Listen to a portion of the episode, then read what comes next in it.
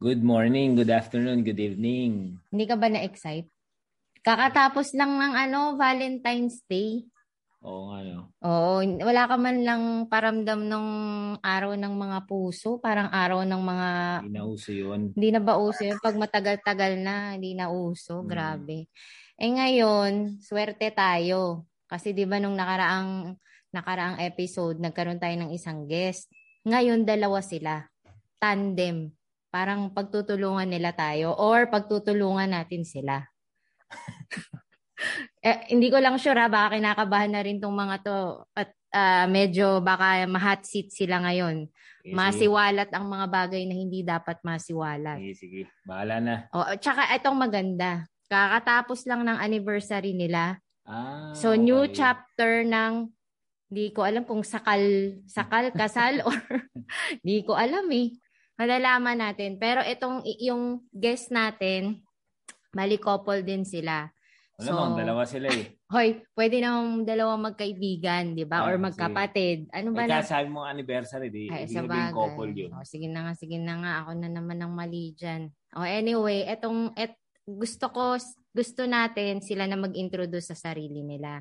Pero ako kasi, nakilala ko tong si wifey sa opisina. Hmm. So, many, many years ago yun, nag, uh, nagkaroon kami ng uh, trabaho. Bali, consultant sila dun sa ano, opisina work, namin. trabaho eh. Eh, lagi na lang itong may side comment. Magtatagal na naman tayo niyan eh. Game, game.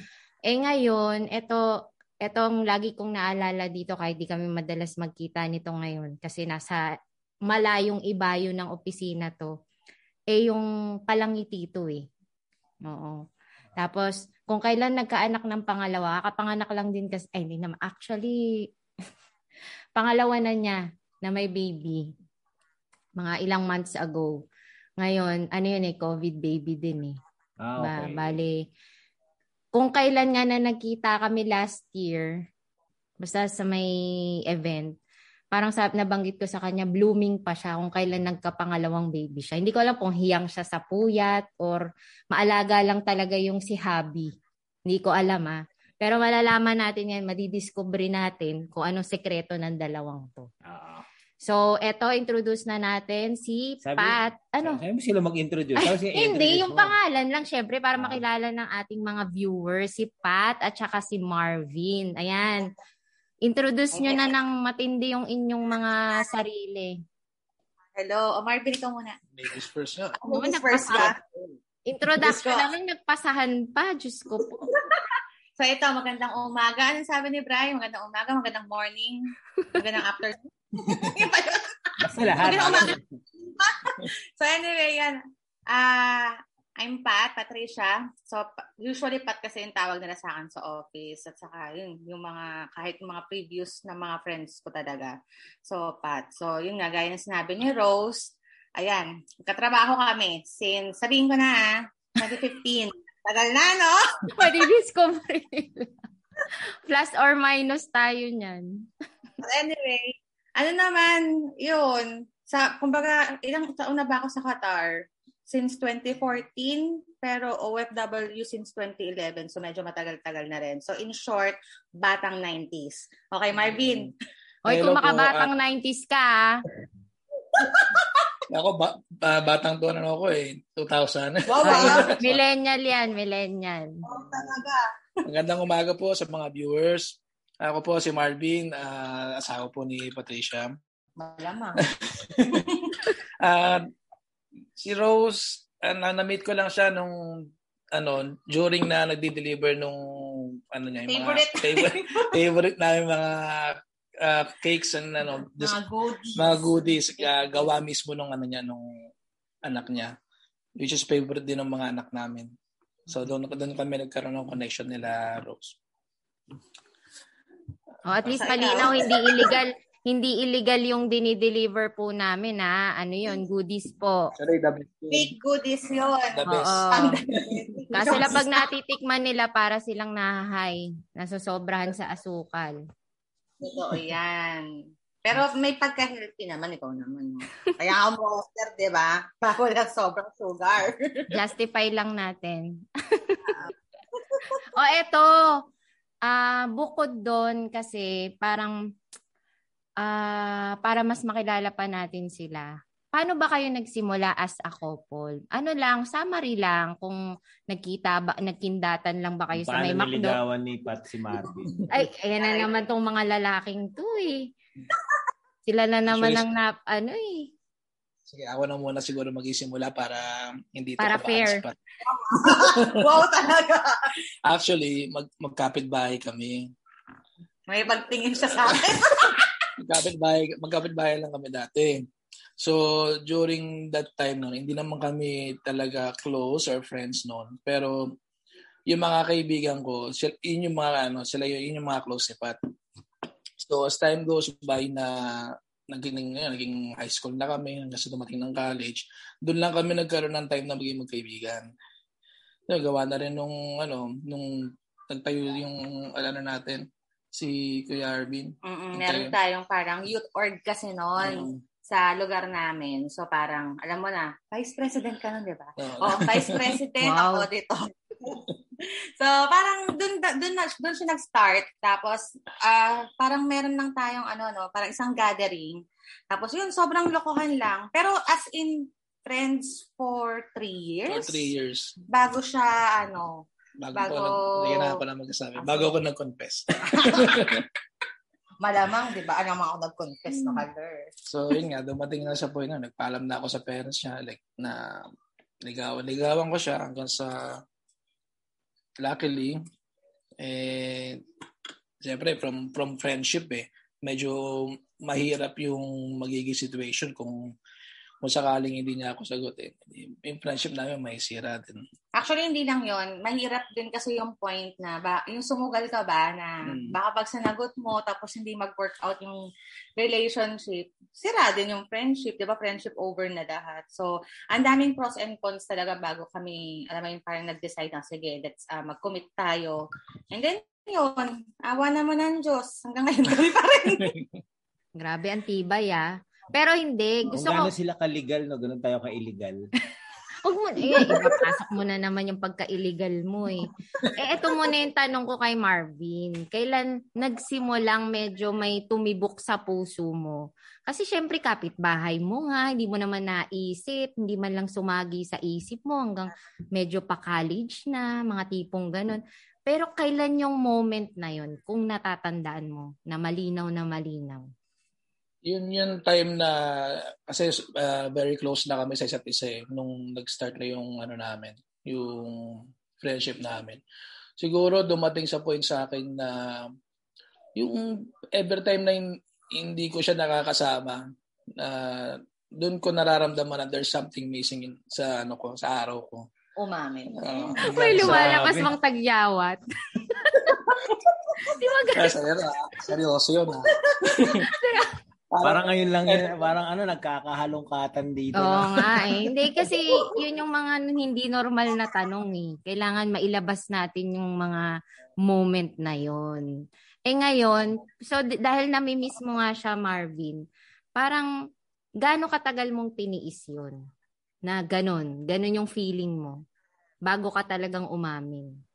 Mami, siguro it, yeah, it took three years bago ako mag ano mag magsabi sa kanya kasi Bukulong Nung una kasi na yun ah. kasi ano lang eh iniisip ko nung wala ba kaibigan lang kami siguro normal lang sa normal lang to kasi nasanay din ako na ang mga kaibigan ko babae Mm. Nila, especially Overthinking. Overthinking ka ng time na yon. Mga three years ka nag-overthink, no? Tapos breakout na breakout na yung mga tagyawat mo. Eh, hanggang sa yun nga nung meron akong meron nanligaw din sa kanya yung ex niya Ah. yun yung parang nag-trigger sa akin ay baka siguro nga iba na rin ano ko iba na rin yung nararamdaman ko Baka makatakas pa. Baka maunahan ako ah. Oh, eh, si, eh si Pat naman, ito, ah, wala na tong halong keme-keme ha. Ilang taon na kayong mag-asawa. Umamin ka na, Pat. Baka ikaw ang unang nagkagusto kay Marvin. Sa, sa loob ng tatlong taon na nagtitiis siya, baka may something na nun. Ano ba? Para bang, hindi kasi nung time na yon nung, siguro di ba mahigit three years kaming mag, as in tropa talaga. mayroon din kasi akong ano noon, kay, parang may karelasyon din ako nung time na yun. So, syempre, hindi ko siya iniisip. Pero although, nagkakaroon kami syempre ng mga disagreement nung dati kong karelasyon. So, mm-hmm. alam mo na naman yung usual kasi medyo bata pa, di ba? Yung papipiliin ka, barkada mo, ako, yung mga ganon. Ah, syempre. Eh, mag ako, barkada mm-hmm. ko. Ganon. So, Tapang. parang, ay, oo, oo, ang tawag ko. Yung parang dumating din sa point na parang hindi, ano siya eh. Kumbaga yung sa last na karelasyon ko naman, clean slate naman siya. So wala naman akong naging issue dun sa ano. Kumbaga natapos muna yon bago naging kami or bago nanligaw sa akin. Pero siguro nalaman ko na medyo parang may something, mm-hmm. mga more than friends, pero ini-ignore ko kasi takot ako eh. Takot talaga mm-hmm. ako sumugal. Eh. Kasi uh-huh. magkaibigan ka may jowa, di ba? Oo, syempre. So, siguro mga one, I think 2003 yun. Grabe, something, napaka-specific. Ay, specific, di ba? Basta mga ganong, mga, something ganong, mga 2003. So, siguro mga third year na ng friendship talaga namin. Ano mga sinyalis sa'yo noon? Bakit mo naisip na parang, oy, parang more than friendship na ata tong nararamdaman ko? Ano, sa akin, nasabi ko to kay Marvin noon eh. Parang, may time kasi noon, adi ah, magkakatropa kami, di ba? Oh. Nag, nag, ano kami, parang nag, at na, natulog ba sa bahay nila? So, kabarkada, tabi-tabi. So, syempre, alam mo naman, talagang tropa, walang mali siya. Alam mo yung parang may time lang na napabalikwas ako ng bangon. Tapos talagang konting-konting nagkadikit lang yung lips ako, namin. parang k-drama. Diyos ko po, Rode. Kuryente, no? Na kuryente. Diba, yun, hindi, totoo yun. Para siyang may spark. Pero, in-ignore ko kasi sabi ko, de, may jowa ako ah, hindi ka ko himatay. Mga word nun. So, oh. yun, in-ignore ko siya. Pero kung baka iniisip ko, baka meron, pero kailangan kong pigilan. Parang gano'n siya. Mm-hmm. Okay, sa mga magulang po ni Pat at ni Marvin, sana po hindi niyo pinayagan mag-outing tong mga to, mapariwara, ayan, nagkakaroon ng mga spark. Ah, spark plug. Oo, spark plug na spark plug tuloy, ganun. So, parang yung mga pagkakataon na yun, from, from that time na nagkaroon na kayo ng relationship at naging malinaw na naglakas loob na si Marvin at ikaw parang kumbaga, sige na, magte-take na ako ng risk, ganyan-ganyan. From that point na naging kayo na, ano yung mga parang naging struggles nyo doon? Na parang may time ba na parang sana hindi na lang ka- naging kami, parang kasi dahil yung, kayo, kasi eh. yung friendship parang mas naging valuable kaysa doon sa relationship or parang naging okay ba yung outcome ng decision na ginawa niyo? Sa umpisa, ha, na, na, hindi, hindi niyo i-consider dahil ngayon mag-asawa na kayo, kaya masasabi niyo na ganun. Pero yung mga umpisang part ng relationship no? Ano ba? May parang sa, ganun bang moment? Ako naman, hindi naman, actually, uh, in-embrace ko naman yung mga adjustments namin. Especially, kumbaga, ang, hanggat maaari, gusto ko pa rin i-maintain yung friendship namin eh. Kasi ito yung foundation namin, dito kami nagsimula. So, kumbaga ako, uh, struggle-wise, siguro yung mga simple way, ano lang, simple thing lang na yung expectation kay Pat, hindi naman ganito. Pero, maano pala ito, mabunganga. Mga ganun dating. Okay, wala pong mag-aaway po pagkatapos po ng... wala pong magpupubugan pagkatapos po nito. Although, nung una, syempre, hindi ko maano, hindi ko pa matanggap, hindi ko pa, hirap pa akong i-adjust kasi nga, nagsimula kami bilang magkaibigan. Pero as time goes by, na-realize ko na, siguro, concern siya sa akin na ayaw niya ng ganito ako, ayaw niya ng ganito ako. Hanggang sa, yun nga rin, naisip ko rin. Siguro, kaya siya, kasi, kung isipin, kung ilalagay ko rin na may situation ko sa kanya, at uh, kung may pakialam ako sa kanya, eh, siguro ganun din yung magiging way ko. So parang medyo Medyo may maturity ka na nun, Marvin, sa early age na yun. Vice President nga ng Youth Org. Di, pero, hindi, pero kasi sa mga lalaki kasi late bloomer. O hindi ah. Lalo na sa relationship. Pero sa bagay, kung tatlong taon si Marvin, bago Pinapit, siya nagdesisyon. Tiniis niya nga yung kulo sa loob eh. Ibig sabihin, talagang Mature rational. Yan, oo, oo med- may, hindi siya mabugso. Hindi, oo, hindi bugso ng damdamin. May pasok ulit sarili mo. O sige, si Pat naman, yung mga yung mga adjustment period na yun, parang um sa in, sa inyong dalawa ni Marvin, parang ikaw ba parang sobrang ang laki ring bang adjustment yung ginawa mo? Ano, actually sa ano na, adjustment wise, nung first, talaga mga first year ng relationship namin, ano naman, parang hindi ko masabi talagang may malaki yung adjustment. Kasi siguro, andun yung point nga na, syempre, magkaibigan kami. Kasi talagang tinuturing ko na isa siya sa mga best friend kong lalaki. So parang kuya na rin kasi medyo Baga kuya-kuyahan ka tanong, di ba? Mm. Dami kong tinatanong sa kanya tungkol pagdating sa pag-ibig eh. Nako, so, palusot, alam, palusot. Mga tanong-tanong dito, kunyari. So, yung mga tra- ayan mo yung parang trust. May trust ako sa kanya. Uh, Kasi siguro sa dami ng barkada kong lalaki na same barkada din niya, nakita ko talaga yung kaibahan niya as a person, sa kabilang lalaki, na yun nga, tama ka dun, Rose, eh, mas matured siya on mm-hmm. that level at uh, ano talaga siya, para bang, alam yung, yung straight. Uh-oh. Pag minsan kapag mga time nga na, nagagalit pa nga to sa akin minsan pag, pag natanong ko siya na, na buti hindi ka, hindi ba syempre may mga boys na, di ba, medyo, pag mga una ng relationship, medyo may pumakaliwa pa minsan, mm-hmm. di ba, yung mga gano'n. Wala ko. Oo, alam mo, sasagot lang niya sa akin, ano, aanin ko pa yan, sakit lang sa ulo yan. So parang, di ba, bihira kang makarinig sa lalaki na, Oo.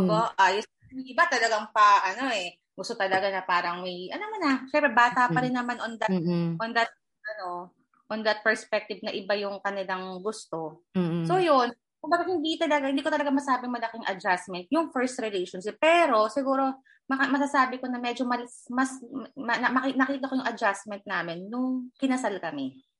Ah, baliktad. Na, parang, oh, parang, mas na, bago pa kayo kinasal, ilang taon kayong mag-boyfriend-girlfriend? Ano din, almost four years, four no? Years din, Oo, no? four years. Din. Ah, matagal din. So, parang sa four years na yon sakto naman. Kumbaga, hindi naman masalimuot. Hindi naman pang telenovela yung relationship. May away, pero napaka-minimal. Napaka-petty things lang. Tapos usually talaga, ma, ano nga kasi ako eh, pag minapuna kasi ako sa kanyang ano, alam, alam mo yun, sabi agad, agad ako sa kanya. Mm-hmm. But in a good thing, hindi niya rin, hindi rin siya mapagpatol. Oo. Siguro kasi may ano lang siya, sige tahimik muna, nanamnamin niya lahat ng sinabi ko. Tapos ako naman syempre, mas naiirita ako kasi hindi sumasagot. Oh, gusto ko kasi talaga gusto ko makikipagsabayan sa akin sa debate kasi minsan may mga point may mga point na naiisip ko na baka naman may mali ako, bunga nga ako ng bunga nga, 'di ba? Parang gusto ko musugot ka. Pero pero how many years yun bago yun? oh, pero yun lang din yung siguro sa amin. Medyo opposite kami. Mas, mas ano ako, yung para bang mas hindi mo mas strong para bang, uh-huh. yun nga, ma talaga ako, mabunga nga lang talaga. Mm. Pero okay ah, kasi parang nag-complement kayo sa isa't isa. Pero kung hindi rin siguro sa parang maturity din ni Marvin, tapos kung hindi rin sa pagka-vocal mo, siguro walang growth. Alam mo 'yon, parang nag parang nag-complement yung ugali nyo although may mga konting struggle. Oh, um, yun nga, siguro nga. Pero ano ha, pa, parang wala pa ta, ano pa rin siya, normal relationship pa rin, di ba? Okay. As in normal normal siya. Siguro yung four years namin na yung boyfriend girlfriend, talagang ano lang eh, uh, chill lang. Chill, enjoy talaga namin. Na-enjoy namin kasi ang nakakatuwa pa doon, we have common set of friends. So mm. hindi kami hindi namin naging issue yung kaibigan na parang anong mas importante sa iyo, yung kaibigan mo, doon. Syempre, mm-hmm. andun kami sa point na college, katatapos lang mag-college, na-enjoy mm-hmm. namin yung trabaho, mm-hmm. di ba, bar dito, bar doon, yung mga ganon. Uh-uh. Eh, since we have friends, na-enjoy, mas na-enjoy namin lalo. Mm-hmm. Tapos lagi pag... kami magkasama. Wala para... kaming... Sige lang.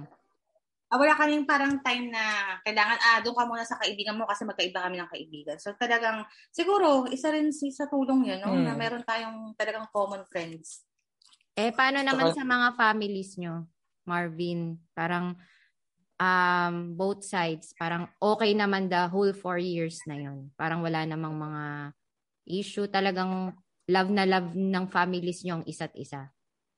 Nung una, hindi. Yung father ko, hindi. ang kasi... drama na naman. Just yung father ko kasi, kasi wala na akong ano eh, nanay eh. So yung father ko, during ng during time ng college kami, syempre magkaibigan pa lang kami eh lagi akong ano, lagi akong late na umuwi. Kasi nga magkakasama kami sa ano isa isang lugar lang namin sa tambayan namin. tambayan namin. So yung airpot ko, Hindi mapakali, sinusundo ko pag gabi. Grabe. Kasi may pasok na bukasan. O yun Kaya na, huli nakikita- na. Nakikita niya, kasi magkakasama kami, especially si Pat. So, ang thinking ng, ng kumbaga yung father ko medyo naging judgmental. Ang thinking niya, baka hindi nag-aaral si Pat. Mm, Hindi niya alam. So, BI. BI Hanggang pala. sa, hanggang sa dumating na, eh, graduate kami at ah, nagturo na si Pat as college professor. Yun doon na nalaman ng airpot ko na Nag-aaral pa. ah, Matino pala. Nag-aaral pa. college pa lang work-life balance. Wow, grabe siya. Life Grabe. balance. Pero hindi naman actually talagang ayaw na yan. no? Kumbaga ang gusto lang talaga siguro ng airpod ko, eh, aral ka muna, Brad. Aral ka muna bago, bago ano. Bago, Bago nakuha landi-landi. Mismo. Correct. Kaya Kaya, yun, hanggang naging okay din. mm Ano na. Kailangan magturo mo na si Pat para ano no, mapatuloy. Professor naman pala. Grabe yung screening process ni Father. Pero ako na rin, That- nakikinig man si Father, sobrang ah ano tayo sa kanya. Saludo Ah. tayo kasi as a single parent. Talagang natutuwa ako doon na sinusundo. Eh, di ba sinusundo ka rin naman ng tatay mo Oo. kaso may kasamang tsinelas. Hindi ah. Yung, yung mga fathers na gano'n, no, lalo na single parent na mahirap talaga. Pero nakakatawa kasi kahit ang laki na ni Marvin. Pero ganun naman. Sinusundo pa. Y- yung mga ano yung mga tatay ganun naman eh. Pag ano eh, kahit ako noon eh, sinasabihan ako na parang pag uuwi ka ng gabi. Ano ka dito, border? Yung parang ang ano eh. Yung, pero ano yun eh, kailangan niya. Kasi syempre gusto nila maging mas maayos ka na pag maging magulang ka sa future. Oo. Pero magaling din kasi si Marvin, kumbaga nagkaroon ng maturity kahit na, alam mo yon yung hindi, kumbaga wala siyang nanay at nung time na Ah, yon oo. Kumbaga hindi siya napariwara. Tapos at the same time, nagkaroon siya ng importance kay Pat bilang girlfriend. Mm. Na kumbaga kung, kung sa ibang tao yun, parang take for granted. Hindi ko alam yung basehan ng matinong ano eh, mat, na, matinong relationship, 'di ba? Parang ganun. Pero nag-end up na okay sila. Eh, ang tanong namin ngayon, kailan nyo naramdaman na this is it? Ito na yung next chapter ng buhay natin. Ano ba yun? Parang kailan ba yun? Basta dumating kasi sa point na siguro pa four years na tayo, Bino. Mm. Nagde, ah, tw- 23. 23 years old ako, 24 si Marvin. So parang nag-iisip na kami talaga nun, parang, ha, magpaka, magpakasal na tayo? Total, ganun din naman. Walang ano ba yun? As in, walang ano. ah, Casual, casual lang. Inuman. Inuman lang. Literal na parang wala namang, wala talagang planong kasal. Wala talagang plano na yung kailangan, yung ganito gusto kong kasal. Alam mo, parang gusto lang namin na madigal na, mag, na mag, magkasama. Mm-mm. So, parang at that age, so nag-decide na kami, sige, ah, aga nun ah. mag, magpakasal na kami sa civil, civil wedding Civil na wedding muna. na. So ngayon, nagpaalam naman kami sa parents ko and that time kasi, dad, si Marvin kasi, ano na, wala na, ulila na. Mm. Mga panahon. Mm. So, parang sa side naman niya, ang sinabihan niya is yung ate niya. Which is yung ate naman niya, syempre, nasa edad na naman, gustong edad na. So, wala naman naging issue. Kung sa, sa akin naman, nagpaalam kami sa parents ko, okay lang din naman. Medyo, ano lang nung una si, yung tatay ko, medyo hesitant ba? Kasi parang bata pa. Oo, syempre. So, minsan na bata pa, parang wala pa ako talagang, alam mo yun na, papatunayan siguro pagdating Mm. sa career. Tapos parang kami naman kasi, alam mo yun, yung parang, ay, ay, kumbaga, alam kasi namin sa isa't isa na doon din naman kami patungo. Ba't naman kami, ba't pa namin Patatagalin- pa? Mm. And at the same time, siguro, one main reason din talaga na dumating kami sa point na gusto namin magpakasal ng maaga kasi gusto talaga namin magkaroon ng baby ng mas maaga. Kasi gusto namin ma-enjoy na, alam mo yun, bata pa kami, malakas pa kami, tapos may baby na kami. Alam mo yun? Kasi Oo. parang, ano, ayokong, tu, ayokong parang maging tulad ng nanay. Kasi nanay ko kasi, parang pinanganak niya ako when she was 36, 37 years Ah, old. So late parang, na. So, yun talaga yung pinaka isa sa mga reason namin. Kasi hindi mo alam eh, di ba? As Mm-mm. bilang babae, hindi naman agad-agad pag nagpakasal ka, bukas buntis ka na. Ang ano mo yun, hindi naman ganun ka. So, yun, isa yun sa mga reason na at least kung kasal kami, whatever happens, Mm-mm. abuntis ako or ano, okay kami. Ano mo yun, legal, legal ba lahat? At saka yun nga, na, na, nakita ko na kasi talaga na, na, ah, si Marvin na talaga, yung parang, sa kanya na ako magpapakasal talaga. Siya na yung makakasama ko habang buhay na. Kumbaga, nakasentro na ako sa kanya na, yun, kami talaga yung magtatayo ng family.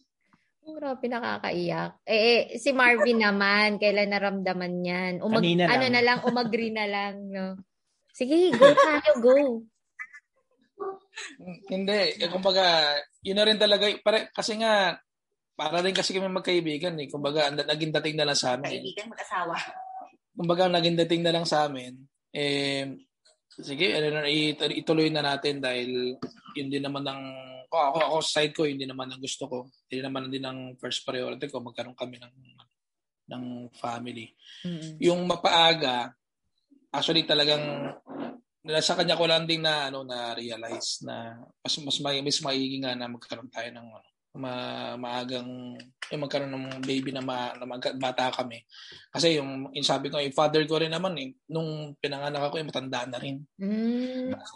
Parehas kami na situation. Although marami kami magkakapatid, ah, ako kasi yung pina, ano ko kasi yung bunso. So nung, Ah, okay. nung pinanganak na ako, eh, ilang taon na yung mother ko no, parang Mm. Ah, hindi ko, 40, menopause baby ako eh. Ah, okay.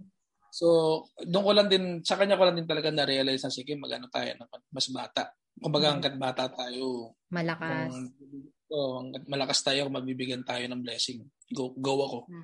Wala kami Mm. magiging Oh, kasi parang i- sa umpisa pa lang nung relationship nyo, nung sa friendship pa lang, di ba, parang yung mat- Solid na yung yun. ma- Oo, yung maturity yung, pan- pareho maganda yung eh. foundation. Tsaka tama rin yun na magkaroon ng ano yun, ng anak ng bata pa. Kasi iba karir yung inuuna, di ba? Tapos pag matanda ka na, hindi mo sabayan yung anak mo kasi matanda ka na. Di ba? Eh pag bata ka, medyo naiintindihan mo, nagigets mo, madaling mag-adjust sa anak na parang naiintindihan mo pa kasi kung yung age gap age gap nyo eh 20 years ang age gap nyo ng anak Mm. mo. Mm. Hindi ka na nakakasakay sa trip ng anak mo. So Mm. parang hindi mo na siya parang masasab. Mas masarap yung sabayan mo yung anak mo. O parang si Pat nga ngayon, parang magkabarkad, mag-ate lang sila nung, Kaya nga. nung anak niya. So parang na-enjoy nila, kahit si Marvin parang na-enjoy yung kakulitan na sasakyan yung kakulitan ng mga bata, di ba? Parang ano sila, parang magkakabarkada lang Oo, na mala- Ma-enjoy magkakapatid. mo talaga na malalaro. Kasi iba nga yung generation natin eh, kaysa Oo. dun sa generation natin ng mga magulang natin na parang yung magulang natin may distansya sa atin. Parang May gap. Laging parang ano tayo eh, parang imbis na isusutsutan lang tayo, alam mo na eh. Shh, yung sitsit ng tatay mo, kabisado mo, ay, ay tatay yun na. Mga ganun ba? Parang ganun ka ka-distansya na yung respect. Ngayon, Oo. parang tropa mo lang. Oo, sa sobrang pagkatropa nga eh, parang minsan, ano na lang, ang nabubuli, magulang ha. Ewan ko pa, or Marvin ha, kung nararanasan nyo kay Cheska yung gano'n ha. Kasi kami, ramdam na ramdam namin yun. A- ako, lagi akong binubuli. Madalas, madalas si Marvin na binubuli ni Cheska. Ah, o, Eh, pareho sila ng tatay niya. Pagka mga babae, ganun Oo. sa tatay eh. Oo, Siyempre parang kami, hindi naman namin ano. hindi mo mapatulan eh. Kasi minsan nakakita ko rin sa Cheska na parang ako rin nung bata. Kasi mas Mm. mas malapit ako sa tatay ko. Ah, Yung nabibigay ko. Kung, kasi compare sa nanay ko, alam mo yung tumingin lang sa akin yung nanay ko talaga na parang medyo sumingkit yung paningin niya. Alam ko na kailangan ko ito kanina eh. Hindi ko sa tatay ko, yan, nabibiro, naaasar Oo. ko. Siguro iba talaga pag nga, pag daughter and ano father ang ano tandem. oo nga. Maganda nga, maganda rin. Tsaka may nakikita si Cheska na parang template sa kung anong klasing Lalaki. asawa ang- or lalaki ang dapat niyang mahanap pagdating ng panahon. Parang hindi dapat bumaba sa standard ng tatay ko.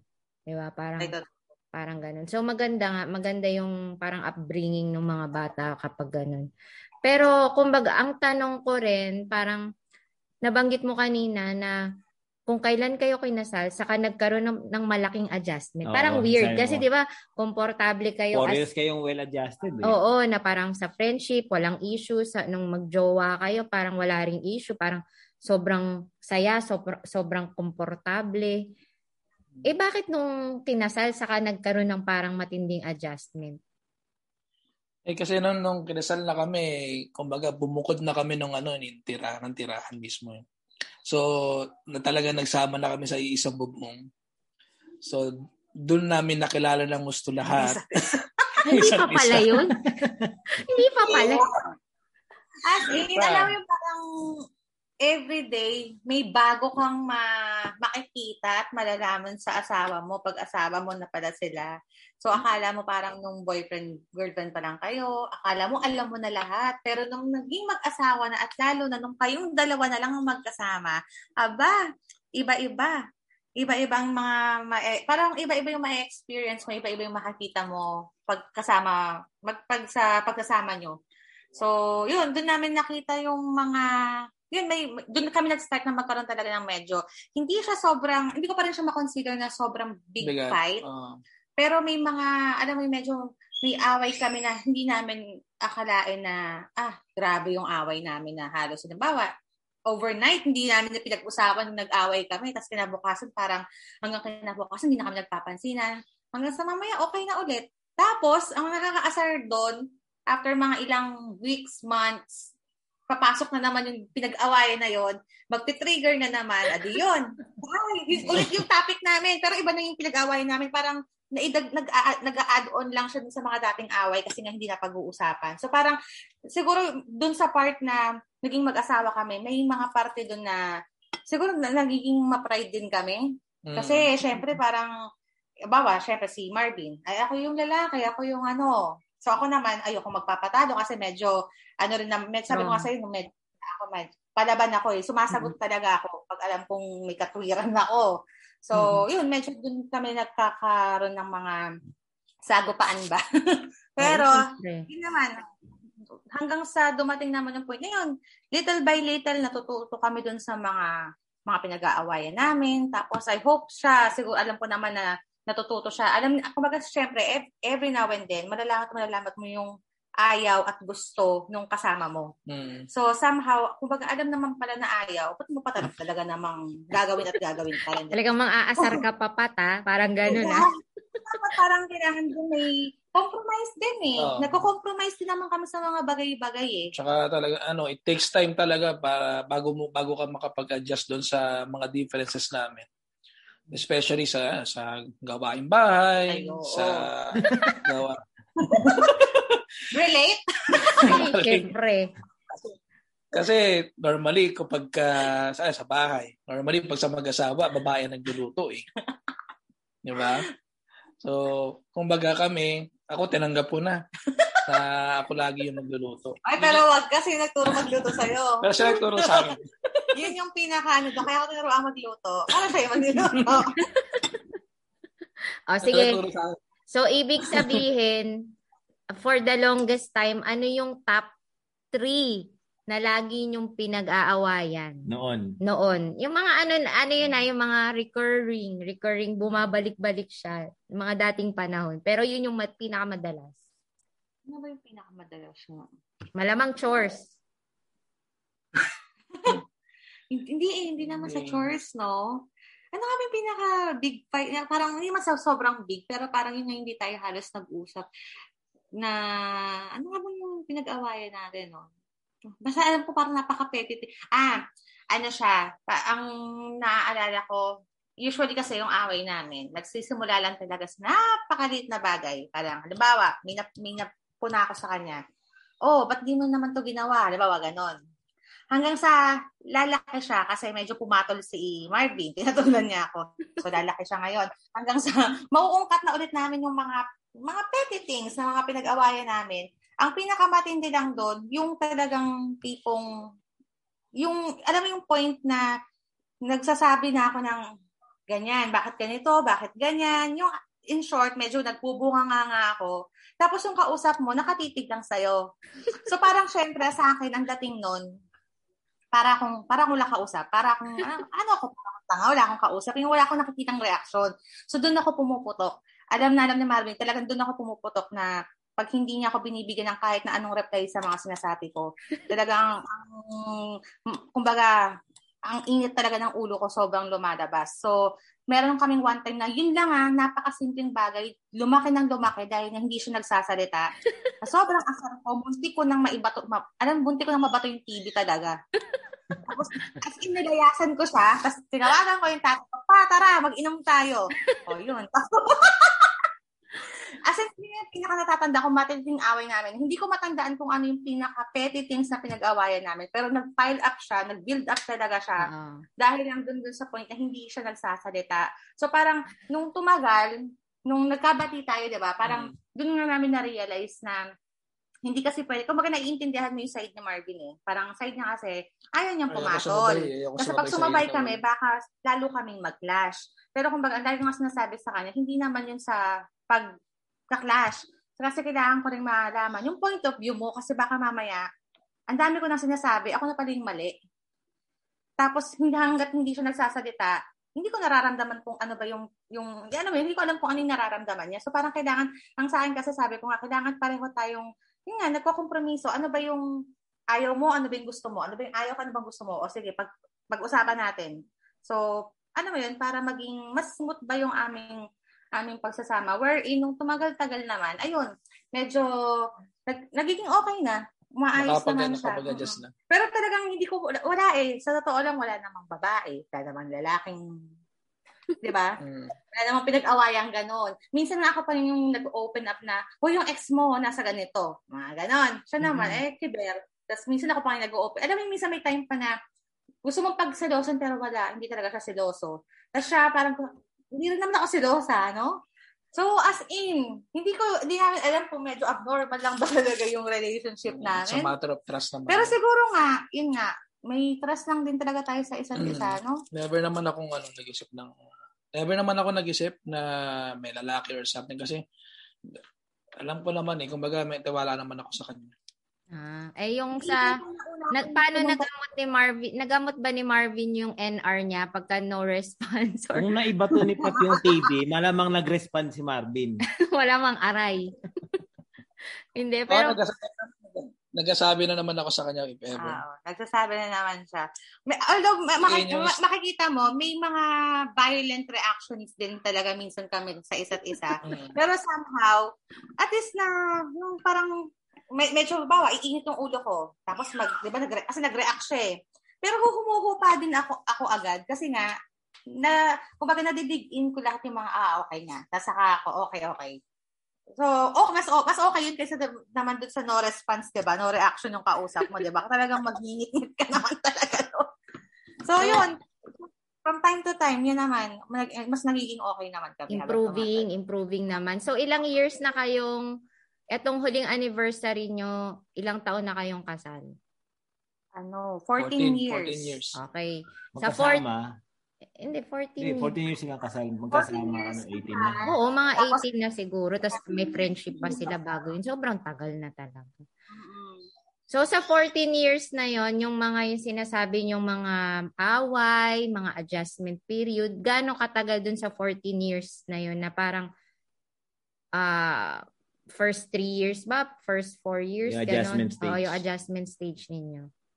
I think ano yon mga first three years, no? Mga first three years. three years. Tapos pagkatas nun, parang umuokay ng umuokay every time na Ano- nakakaintindihan na kayo, parang ganun. First three years, kasi 2008 kami kinasal. So, 9, 10, 11. So, yun, andun talaga yung adjustment period. And then, 2011, nauna kasi akong mag-Dubai.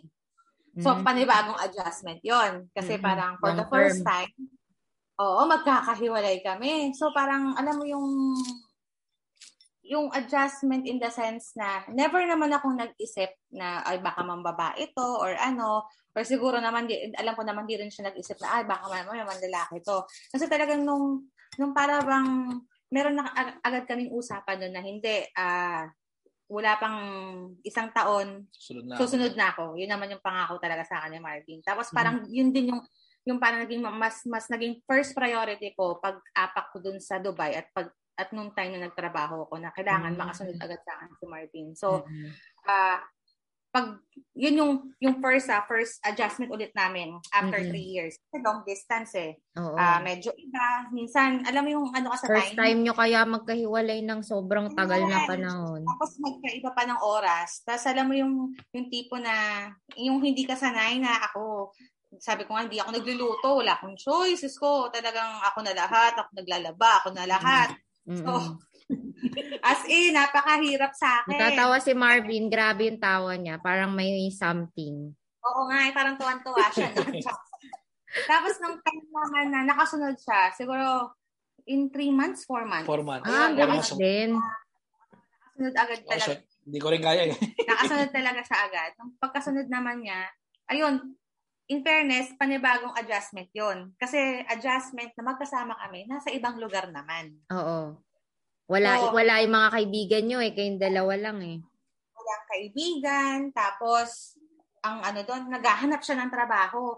So, syempre, Mhm. papasok doon yung finances. Na Siyempre. parang adjustment namin kasi Adjust nung time na yun, ako lang ang nagtatrabaho. Talagang lahat nung parang yung first month salary ko, naka, alam mo yun, nakasave agad siya para Mm. dun sa pantipid ni Marvin. Yung sa Oo. second month, para sa pantipid ni Marvin. Alam mo yon yung mga, Oo. Pressure nung time na yun. No? Eh, syempre pagdating niya, panggastos pa niya habang naghahanap siya ng trabaho. So talagang literal na napakalaki ng, parang dun kami sinubok in terms Na-test. of siya, no? Oo. Kasi never namin naging issue ang mga financial. At awa naman ng Diyos, never pa rin naman namin pinag-aawayan yung financial. Pero, naging struggle para sa amin yung financial din ng mga time na yun. Mm. Pero, um, anong tawag nito? Looking back, kasi 14 years na kayong kasal. Parang, yun yung old. 14 years back. Ngayon na, nasa incoming pang 15 year, pang 15, start ng 15 years nyo ngayon. Parang ano yung mga malalaking um, dreams nyo pa na hindi nyo nagawa nung last 14 years or lahat nung previous years na magkasama kayo na parang gusto nyong ma-achieve mula ngayon para sa relationship nyo as parang next chapter, no? mm Ikaw ba? Ano? Ay, isa lang naman ang nare-request si Pat eh. Ano? Kasal kami sa simbahan. Ah. Kasi, ah, So hanggang ngayon Oo. pala hindi pa rin. hindi pa kami kasal sa simbahan. Ah, sa, okay. ano, ah, Sa civil. sa, civil pa lang. Ah. Kasi sabi ko naman sa kanya, kung, kung gusto kung, kung baga kung ikakasal tayo sa simbahan, gusto ko isa sa mga anak namin ang maging ano, ring bearer, kung baga ma-witness sa mga anak namin. Kaya pala gumawa ng pangalawa. Nakakom- nakakompute na pala. Kaya siguro yun na lang yung hindi ko pa naibibigay sa kanya.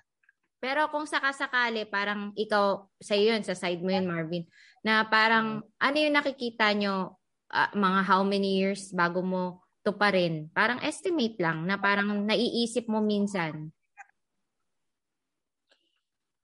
Siguro pagka umukay-okay na tong pandemic.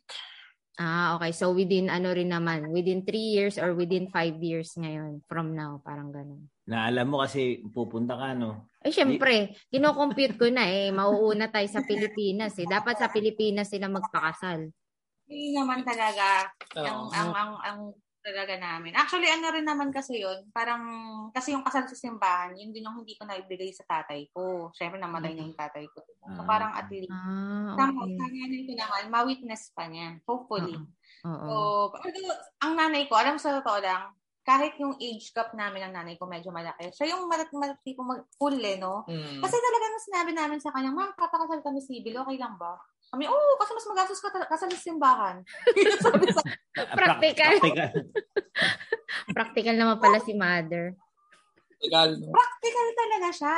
Yung, di ba, pag ibang magulang, hindi, kailangan ng anak mo. Di ba, ganon. Siyempre. Mm-mm. Talaga, okay lang yan. Mag, magpakasal kayo sa simbahan pag alam yung kaya nyo na. Gan- Ganon yung sinasabi sa amin ng nanay ko nun. So, Mhm. parang, hopefully, ma maging ano naman. Although, kumbaga kasi iba pa rin pag may, sabi nga nila, pag may blessing ni God, yung, yung marriage. So, baka, Mhm. siguro siya mas magiging, ano, mas magiging deep lalo yung relationship namin, Mm-mm. pati sa mga bata, pati sa, pati sa Panginoon. So, Mm-mm. yun, yun siguro yung ano namin. So Sana. ikaw Pat, may dagdag ka dun sa sinabi ni Marvin na bukod dun sa ikasal sa simbahan, parang parang nakikita mong milestone, hindi lang siguro sa inyong dalawa pero more uh, siguro isama mo na yung mga bata as as a family, parang ganun. Mga Oo. big leaps or big na decision na pwede nyo magawa within from now hanggang mga 10 years from now. Mga ano ba, pangarap pa na para sa relationship nyo at pwedeng sa family nyo na iniisip nyo mangyari within sa mga susunod pang taon? Ako siguro kung mag-a-add pa ako, no, ah isa sa, ano talaga, gusto rin namin, ano, yung tipong, gusto ko, gusto ko talaga personally makapag-travel kami, pero hindi lang kaming dalawa ni Marvin, makapag-travel kami as a family. Para kasi gusto kong matutunan ng mga bata na ang ang parang lahat ng mga learnings ay hindi lang natututunan sa school, hindi lang siya natututunan sa aming mga magulang. Parang gusto kong gusto kong i-broad yung mind nila na kapag mag, makapag, alam mo yun, pag may chance kami makapag-travel, na ito yung, ito yung mundo. Mm. Ah, Reality. Ito yung Yeah. reality. Kumbaga, kailangan matuto kang rumespeto ng ibang kultura, Mm-mm. ibang tao, ng ibang lugar. So, y- gu- yun yung gusto kong ipamulat. Kasi parang, syempre, nung, nung kabataan ko noon, syempre, nakas, syempre, wala naman nag-OFW sa amin. Alam mo, nakastuck ka lang na parang akala mo lahat ng mga natutunan mo kailangan nasa bahay lang sa sa eskwelahan. Mm-mm. Kaya pagdating ko halimbawa nga nung nag-OFW ko, para akong, ha, Culture shock. na, Namulat. makukulture siya. Mm-mm. So parang yun gusto kong ipamulat dun sa mga anak ko na hindi lang nasa iisang sulok ng, ano mo yun, ng kwarto ang lahat ng pwede mo matutunan. Napakalaki ng mundo. So parang gusto kong i, gusto ko silang matuto by Oo. means of at least traveling. Yun yung mahirap kasi syempre sabi ko nga, Financial. financial, yun eh. Kailangan talagang Oo. paghandaan. Pero kumbaga, kaysa sa akin na, kaysa bumili ako ng ng halimbawa ng mga magagandang gamit or halimbawa kaysa, kaysa ibili ko sina Cheska ng sobrang mamahal na mga laruan, pag ipunan natin, unti-unti, hindi naman kanya kailangan yearly mag-travel eh. Yung isang one, kahit isang pa unti-unti na one time na, okay, naipon ka, Mhm. sige, alis tayo, para lang ma-experience nila yung mga ganong bagay. Kasi Mhm. ayoko talaga silang lumaki na parang, alam mo yun, mangmang. Mm-mm. Sa gusto ko talaga na lalaki sila na na ah okay ganito alam ko kung paano ko paano nila paano sila rumispeto ng ibang ibang ano Mm. ibang tao ibang lahi ibang kultura so yun Eh, sa relationship nyo sa ilang taon, parang, ano yung tatlong values ang talagang natutunan nyo na dapat kinikip ng isang couple sa relationship? Ano yung top three values na dapat hindi mawala? Or dapat pinapractice ng mag-asawa ah, all throughout ng relationship nila para maging, ah, ang tawag nito, daddy? Maging matatag o maging matatag, maging long lasting yung yung relationship kasi ang maganda sa inyo parang May nagsimula foundation Oo, ng matindi yung pagkakaibigan. Mm-mm. Matagal kayo magkaibigan, tapos matagal kayo naging mag-boyfriend, girlfriend. Diba? Oo. Parang yung solid na solid eh. Oo, pero Kumbaga, kahit nga solid parang may adjustment Oo. sila, di ba? oo. Kasi Pero- kami, hindi kami mapagpayo nun eh. Wala tayong may papayo, bad influence tayo nun. Eh, pero yun nga, so syempre sa ilang taon na magkasama kayo, ah, roller coaster ride, ang dami niyong natutunan.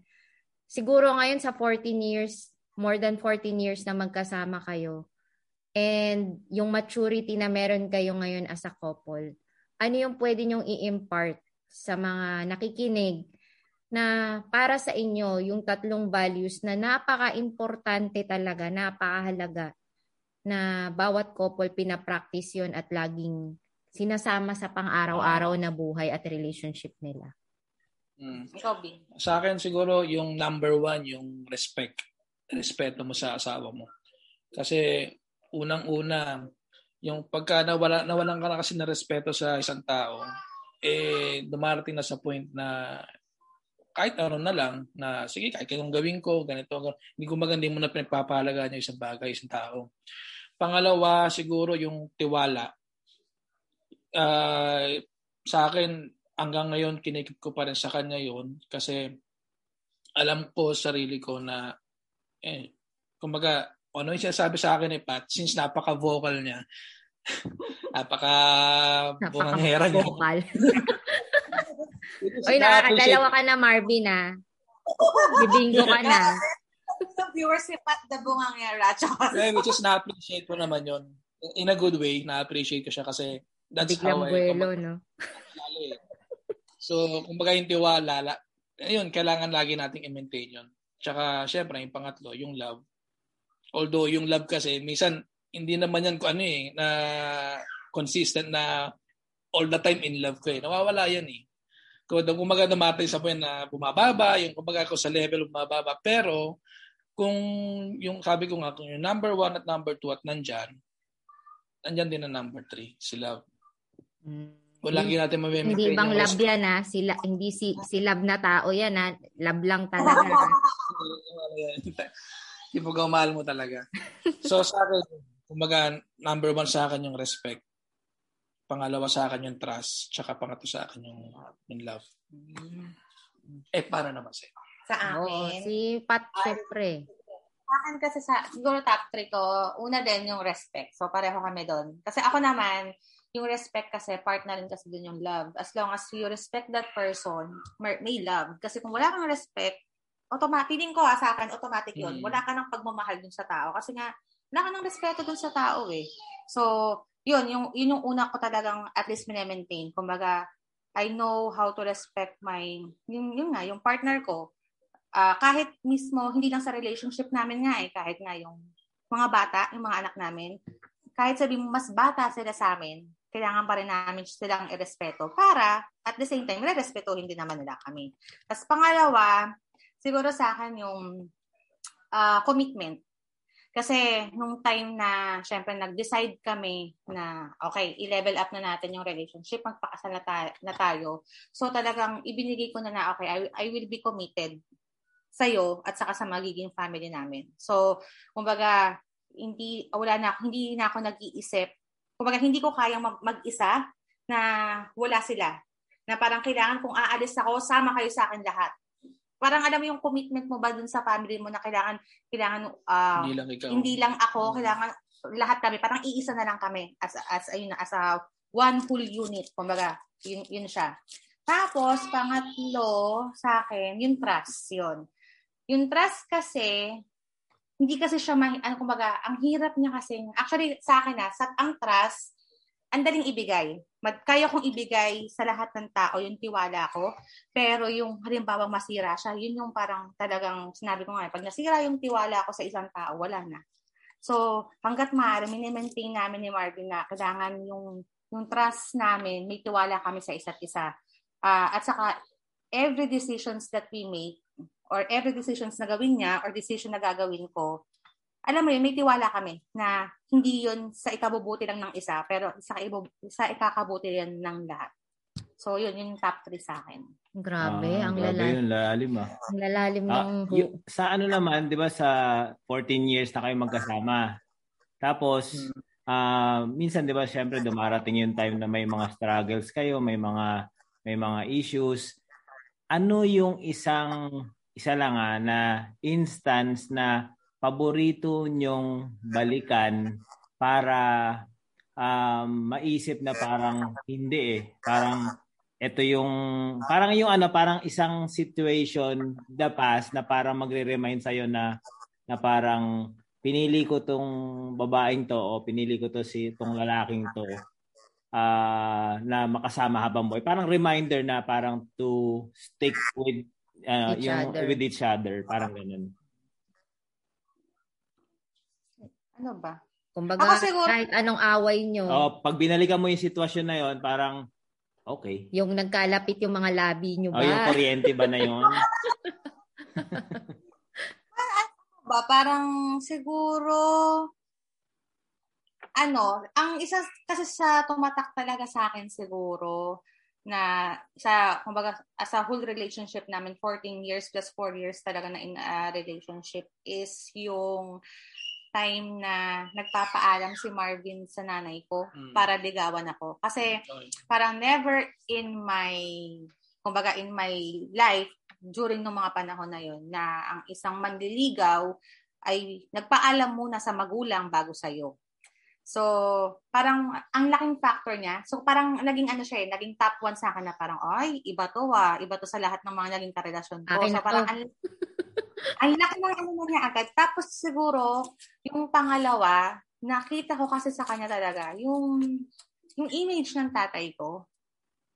So, every time, as in, minsan may mga sinasabi pa nga ako dito na, na pag lalo pag nakakita ko sila naglalaro ni Chess, parang parang ikaw yung tatay ko. Parang ganun. Tapos kahit minsan pag nagluluto siya, talagang parang talaga siya yung tatay ko.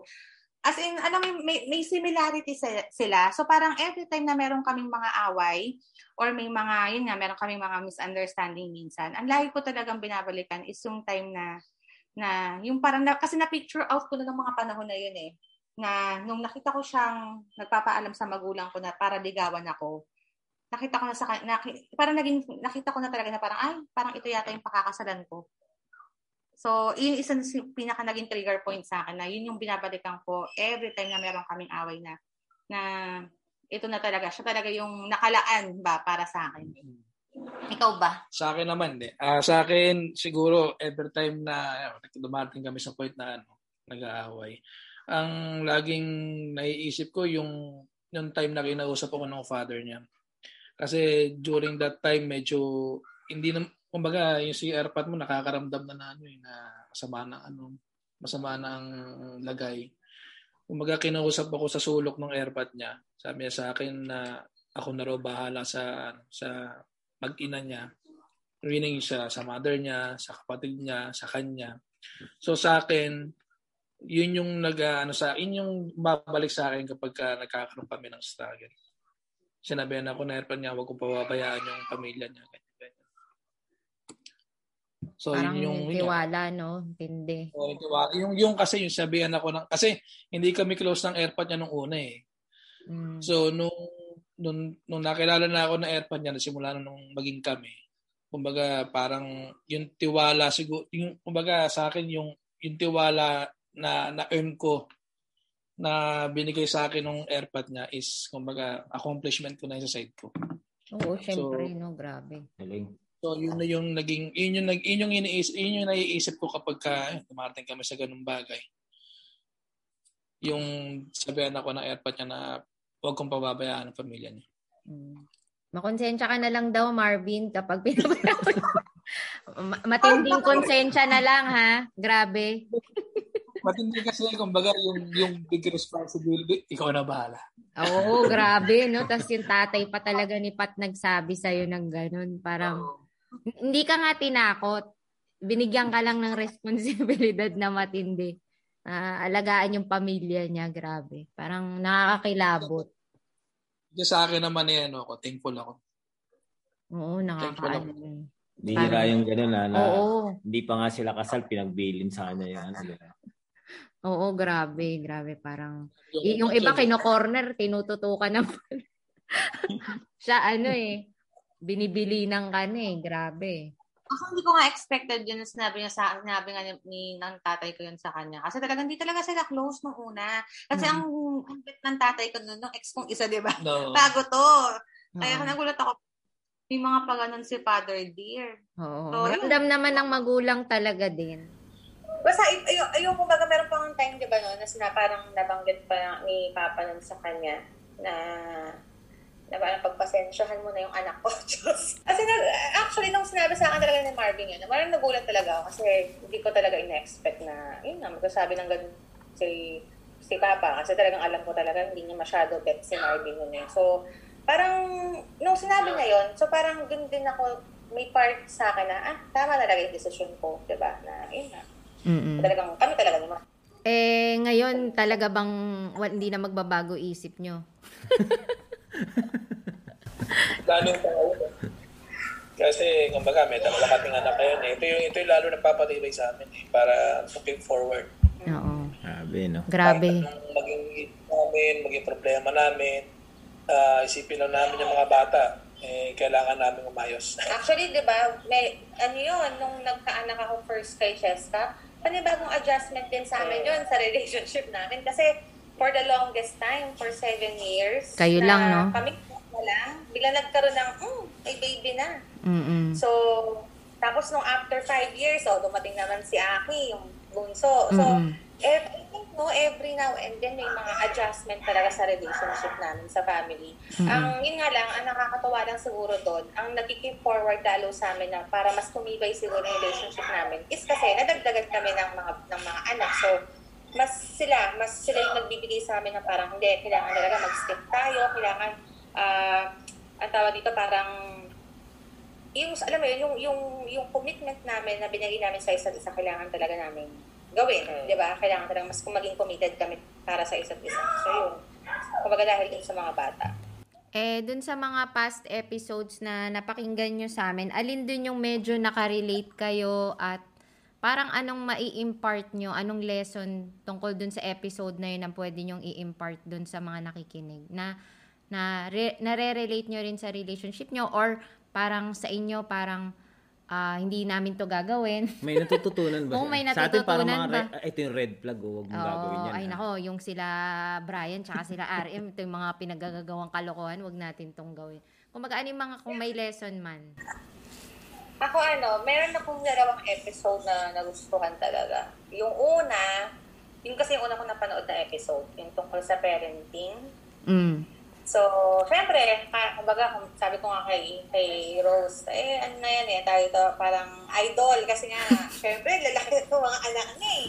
So, tapos yung parang nakikita mo nga na parang lang silang, parang di nila anak, parang tropa-tropa lang talaga sila. So, parang, ano siya, naniniwala ako dun sa, dun, dun sa mga napakinggan ko at saka dun sa napanood ko sa YouTube about dun sa parenting na talagang may mga may mga pagkakataon talaga na, alam mo, akala mo, tama yung ginagawa mo, or akala mo, mali yung ginagawa mo, pero in reality, as a parent, Mm-mm. parang, ikaw eh, ikaw yung nakakaalam pa paano mo didisiplinahin yung anak mo, ikaw yung nakakaalam yung, kumbaga hindi mo dapat i-compare Mm. yung ginagawa mo sa mga anak mo at sa anak ng iba. Parang, alam mo yun, kung sabi nga nila, di ba, your child, your child, your rules. So, yun, yun yung isa sa mga mga na parang natutunan ko. At saka at the same time, yung mga, yun nga, kasi na- natuwa ko dun sa episode na yun na parang, yung akala, akala, parang akala mo ang dali, nagdali ng una, magpapalit lang ng ganito, lampin, pero dumarating talaga sa time na, huy, ikaw naman, ikaw naman. Yung, eh, di ba, nagpapasahan kayo mag-asawa na parang, huy, ikaw naman dyan. Yung, ayun, as in, totoo talaga siya, hindi siya joke lang. Kumbaga, pag nagkaroon ka talaga ng anak, eh, yung, yung mga hindi mo na-expect na magagawa mo, eh, magagawa mo ka na. So, Okay. yun. Tapos yung pangalawang episode, actually kahapon ko lang siya napanood, yung, ang nagustuhan ko din yung about setting boundaries. Mm. I don't know, pero bec- because siguro, kaya ko siya nagustuhan, kasi baka parang, siguro re- relatable siya sa akin sa ngayon, lalo, lalo na in terms of sa work. Kasi parang, kasi tayong Pilipino, ang napansin ko kasi, parang kahit hindi na natin scope of work, hindi dahil sa may gusto tayong patunayan eh. Pero kasi, alam mo yung hilig natin tumulong ng tumulong. True. So, doon ko na, na-realize na talaga na, yun, tata- tama yung nasabi ni Brian, ni Brian doon na parang, wag kang ano, yung, alam mo, wag mong, kasi, wag mong lahat. kunin lahat, or akuin lahat, kasi on later on, parang akabusuhin ka naman. na. Di ba? So, totoo yun, naniniwala talaga, kasi naman sobrang relate. Kaya, yun, yun yung mga, yun yung sa dalawang episode talaga na nagustuhan ko talaga. Ikaw ba? Sa akin, na yung, wala, hindi ko na, hindi ko napakinggan yung first episode niya eh. Pero yung, ka, yung kahapon nga, na pinapanood, di ba, yung second episode niya. Yun lang Last din yung, yun. alas pero, y- yun last lang din yung, kasi busy ako dito sa labas sa bahay. Nagmagluto ka raw kasi, Marvin.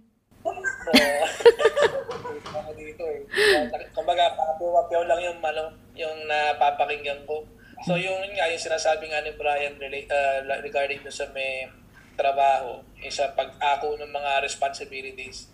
Naniniwala rin ako sa kanya kasi tayo kasi Pilipino, gusto natin pagka binigyan tayo ng ganito at hindi naman talaga, hindi naman talaga natin trabaho, eh, gagawin natin kasi meron tayong gustong patunayan eh. Pero at the end of the day, kapag ka paulit-ulit na yan, magiging accountable ka na dyan.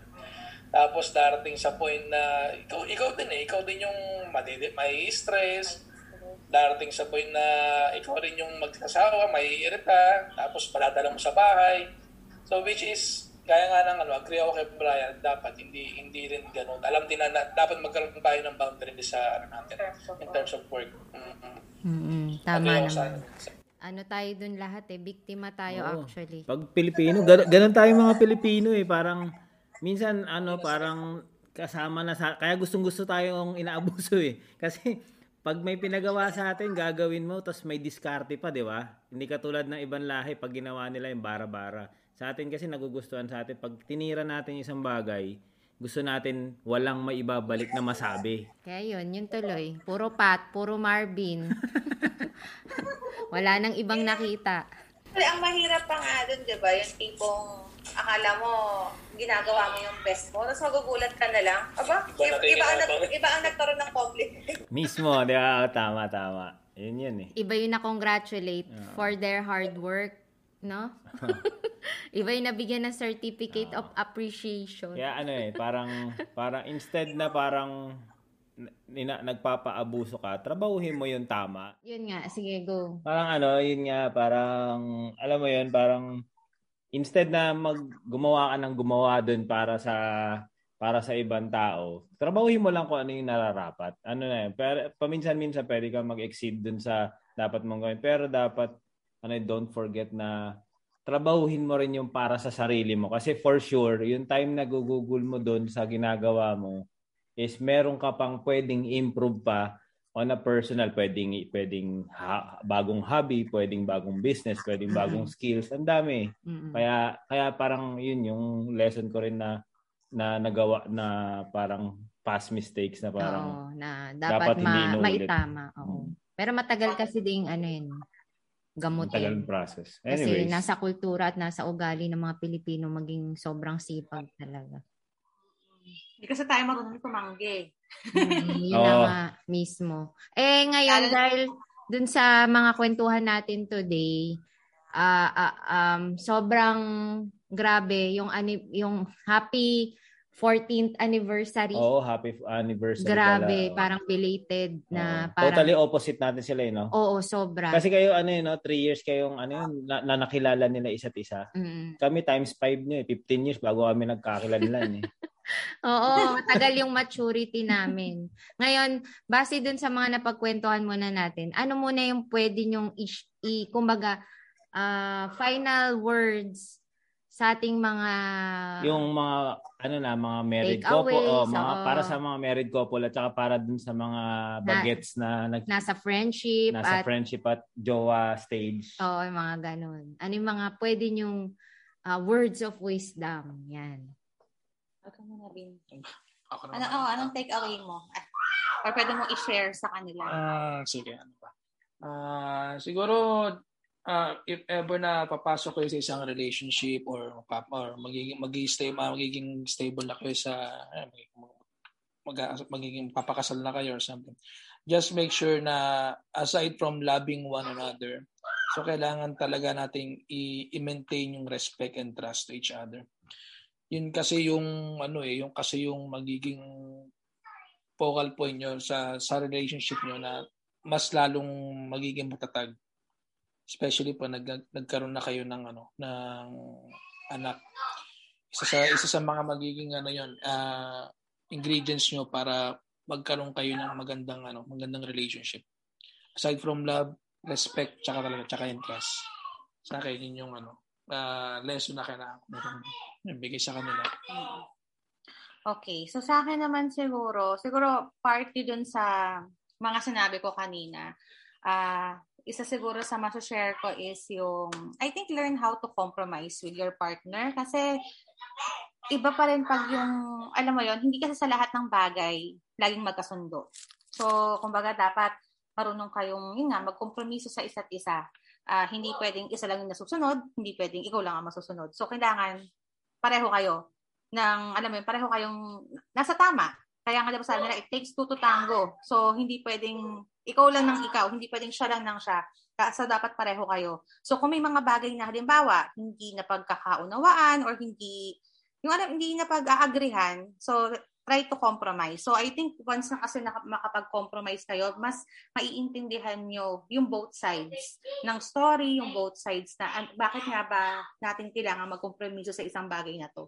So at least once that once na mag-make kayo ng isang decision, alam nyo na pareho kayo na nag, nag-decide nun, alam niyo yung magiging parang pros and cons ng bawat decision, decision nyo kasi nga, pareho kayo nagkompromiso sa isa't isa. So, yun yung isa sa mga, siguro ma- ma-share ko. Kasi hindi lahat ng, ng tao is, kumbaga, nawawala kasi minsan yun eh. Kasi syempre, uh, ang iniisip ng iba is ako yung ako yung lalaki, ako yung dapat masunod or let's say si wifey, ako yung ano, ako yung ilaw ng tahanan, ako yung hirap na hirap dito sa bahay, so dapat sundin mo ko. So hindi siya ganon.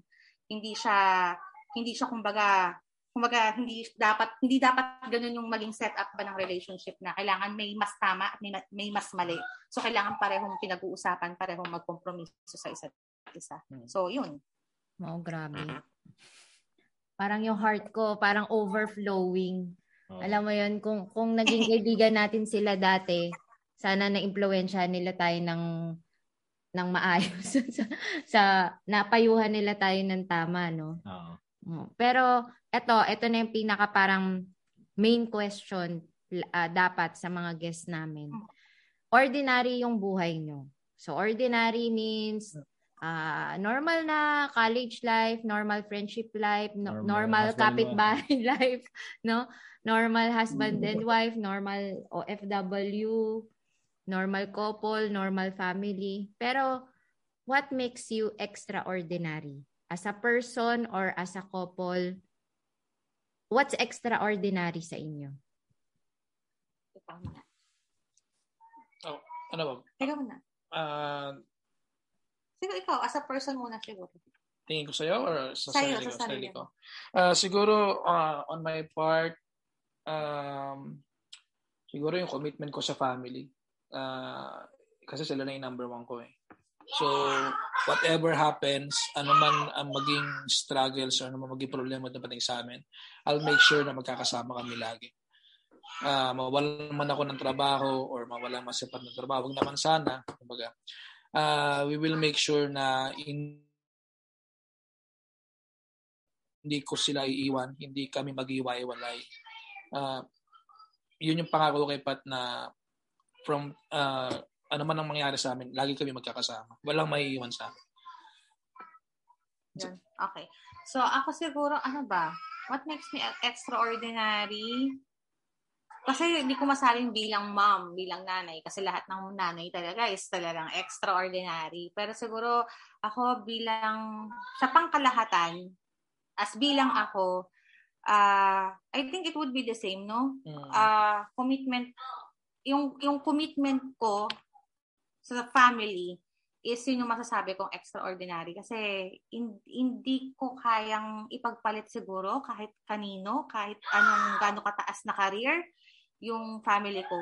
Yung kumbaga, lalo na nung nagkaroon kami ng anak, so parang mas, mas ano siya eh, parang uh, hindi magiging ako kung wala yung asawa ko, kung wala yung aking dalawang anak. So, yun siguro yung ano, yung masasabi kong extraordinary sa akin na wala kayong Francesca, wala kayong Aki, wala rin kayong Marvin. Ako lang yung meron. Yun. Eh, as a couple naman, para kasing nabanggit mo din kanina, parang di ko nga alam, parang mukhang abnormal kaming, alam mo yon parang hindi kayo ordinary kasi naisip mo na parang hindi mo alam, hindi mo maintindihan ba't ganun kayo mag-deal ng situation, parang hindi normal. So ano yung pagiging extraordinary nyo as a couple? Ikaw ba yung Hindi, siguro as a couple, pagiging extraordinary namin is, um, ano ba, kumbaga nag nag-take kami ng risk uh, into commit to a relationship deeper relationship than friendship. So siguro hindi naman lahat ng ng mga mga couples is nag-start talaga doon sa friendship as in deep friendship at hindi rin naman lahat ng couples na parang nag-try na sige from kaibigan mag take tayo ng next level or let's say baka nga uh, baka nga ano yung nag-take mo ng next level, nag-fail din yung relationship. So siguro yun yung isa sa mga masasabi kong as a couple, yun yung isa sa extra ordinary namin na yun nga, yung aming friendship talagang siguro kung di solid yung foundation ng pagkakaibigan namin, ah, kumbaga during friendship pa lang namin, alam na, na alam na namin eh. Alam namin na may mga darating ang time, everyday may mga differences, may mga madidiscover kaming bagong bagong mga ugali sa mga sarili namin. Pero since ano, uh, friends kami, yun yung pinaka ginawa naming foundation na alam mo yun, alam namin hindi matitibag. Na kumbaga whatever happens since magkaibigan kami, kailangan, uh, kumbaga, may respeto kami uh, as bilang magkaibigan, may love kami bilang magkaibigan, hanggang sa, alam mo yun, talagang siya yung ginawa namin parang stronghold dun sa pinaka-foundation ng relationship namin na na hindi pwedeng masira yung relationship namin kasi once na masira yon sira din ang pagkakaibigan namin. So, yun siya. Galing ba? Oo. Sabi ko. Sabi mo na halos lahat. Eh. Pero ang galing. Ah, sige, in addition. Ikaw mo na, ikaw mo na, Rose. Nahiya pa si Marvin eh. Sabihin mo na. Okay. Uh, additional lang din doon siguro sa mga sinabi niyo. Kasi oh, halos the same din eh. Yun din naman ang ano ko eh. Uh, siguro additional lang. Uh, from the moment na nag nagpaalam ako sa parents niya, nag ano na ako eh, nag-decide na rin ako on my part na na it will be last. Kumbaga, ito, siya, from, siya na rin yung talagang iniisip ko na kung magiging okay kami, siya na rin yung pakakasalan ko. Lab na lab mo talaga ako nun. Nako, nakukurutan. Nako, bago tong mantong sa kung saan man. Daddy, ikaw, base dun sa mga napag-usapan, anong takeaway mo or anong tingin mo bakit sila naging extraordinary? Eh, dun lang, sa respect, trust, and commitment. Kasi yun yung wala tayo. Ay, hindi. joke lang. Pagka yeah, nagkabugbugan eh, kasi, dito, kasi, diba, ano, mahirap makahanap ng taong uh, may respeto from the start. Di ba? Tapos na pagkakatiwalaan mo. Tapos na magiging committed sa'yo. It's either isa or dalawa lang doon magsisimula yon. Eh sila from the start nandun yung tatlong element na yun. Mm-mm. Kaya siguro sila matatag at saka madali silang nakakapag-adjust dun sa mga kuya may problema sila. Ang galing Baba, nga eh, bab- no? Di, di mo yung hugot Oo. nila, babalikan niya. Si Marvin, babalikan niya yung yung tiwala Oo. nung tatay niya, di ba? Na ngayon, dahil sa tiwala ng tatay niya, napakomit siya. Oo, napakomit siya ng di di oras. Napakomit siya ng di oras sa tatay. Parang, oops. Pero di ba, parang Oo. kidding aside, parang hindi bihira makikita yun sa mga relationship. Katulad nun sa atin, di ba? Nung sa atin, nagsimula tayo, di ba, parang wala, oh, wala yata tayo doon sa tatlo. Walang foundation. Hindi, meron tayong, meron tayong commitment. Ang lakas na ng loob natin eh. Pero wala tayong respect and trust kasi wala, wala tayong wala foundation, tayong foundation na mat- eh. matiga, So, bihira nga yun yung gano'n na may foundation ng Grabe, no? Yung oh. friendship pa lang. Kasi yun yung talaga yung element ng matibay na relationship eh. Kung hindi ka marunong rumispeto, mm. paano ka magkakaroon ng relationship na maayos? Kung hindi ka magtitiwala, Tama. paano ka naman And, and paano kayo tatagal? At mm-hmm. yun nga, kung hindi ka magko-commit sa isang tao, 'di ba? Walang mangyayari. Mm-hmm. Parang mauuwi parang one way or the other para magko-collapse yung ano, mm-hmm. 'di ba? Grabe so, din yung growth nung ano oh, nila eh, grabe nung, yung growth parang ng com, ng growth ng maturity. Oh. Kasi hindi lahat ng couple na kunyari, uh, yun nga yung sabi nga ni Pat nga, hindi ko nga alam kung abnormal kami kasi kumbaga yung away nila kahit petty, hindi nagtatagal or hindi lumalalim. Oh. Although, yung first three years nila nagkaroon ng adjustment. Pero sa ibang couple, 10 years na hindi pa nakakapag-adjust. Tayo nga 15 years, saka lang tayo. Kumbaga, May 18 years talaga yung sa atin. Ah, 18 years. O sige. 18 years bago tayo nagkaroon ng konting maturity. Oh. Eh sila, uh, early stage pa lang ng married life hmm. nila. Parang, nagkakaroon na sila ng compromise. Parang weird. Oh, kasi parang, wala namang ganun eh. Oh, kasi, yung communication kasi, oh, din, di ba? Oh. Tapos, yun nga. Yung nung, maturity ng utak nilang dalawa. Parang, nung narating nila yung parang, oh, ito na, ito na. Parang, okay, game. Oo, parang ganun. uh, di ba parang, bihira yung, bihira yun sa mga, ano, sa mga couple. Lalo na, kasabi nga ni Pat, bihira yung mga magkakaibigan na nakakarating doon. Or, alam mo yun, ang hirap, ang hirap talaga yun. Mm-mm. Kaya nga. Grabe, grabe. Parang sobrang ano, nakilala ko sila on a deeper level ngayon na may ganun palang klasing relationship na napakalalim from friendship. Tapos, na-decision na na nila at an early age ha, 23 is early oh, ha, early para mag-decision na mag-commit. Tapos, oh. si, parang si Marvin, parang uh, nagpaalam pa lang siya, parang Humarap. Ano yun? A- ano na, agad alam niya na sa sarili niya na, eto na yun, pang forever ko na to. Di ba? Parang, ang, hi- ang hirap na Sa parang... edad na yun, parang ang hirap pumarap sa magulang. Oo. Yung pinakamahirap pa sa lalaki, yung Oo. haharap ka sa Haba ng magulang. hair ni Pat, grabe. Mm. Mm-mm. Kaya talagang sulitin nyo talaga. Parang na-excite ako sa, sa mga susunod na taon na journey nila. Ah, Alam mo yan, yung, yung kung paano nila mapapalaki yung dalawang bata kasi sila mismo, hindi sila, willing sila lagi to learn. oo. Willing sila mag-adjust para sa family nila tsaka mag-make ng sacrifices. Oo. 'Di ba? Oo. Okay, ngayon, etong next section natin, medyo last, palas na to. Meron kaming 27 questions. Alternate kayo ni Marvin sumagot. So, kung sino mauna, bahala na kayo magdesisyon. Pero mabilis ang tanungan lang to ha. We ask you anything. Tapos, mag, wala nang isip-isip. Sa, sasagot lang kayo ng kung ano yung unang umano pumasok sa isip nyo. So, sinong mauuna? Marvin. Ay, pag, pag talagang ano, ano ka talaga pati, bibong-bibo ka si Marvin agad eh. O game. Ano, alternate na to ha. Kada question, sumagot na lang alternately ha. So number one, anong mas okay sa'yo? Yung wala kang utak o wala kang puso? Malaka utak. Sino ang mas madalas na makakasama mo, ah, ang mas okay na makasama mo sa opisina? Bad trip na amo or bad trip na katrabaho? Bad trip na amo? Maglaba buong araw o maglinis ng banyo buong araw? Maglinis ng banyo. Wow, Buong grabe ah. Parang ayoko na. okay. Coke na may ketchup o beer na may hot sauce? Nakukok na may ketchup na lang. Would you rather have maraming bulok na ipin or mukha na puno ng tagyawat? Sanay ako dyan eh. Eh, yung puno ng tagyawat. Sabi ko na ba, kakaisip mo kay Pati.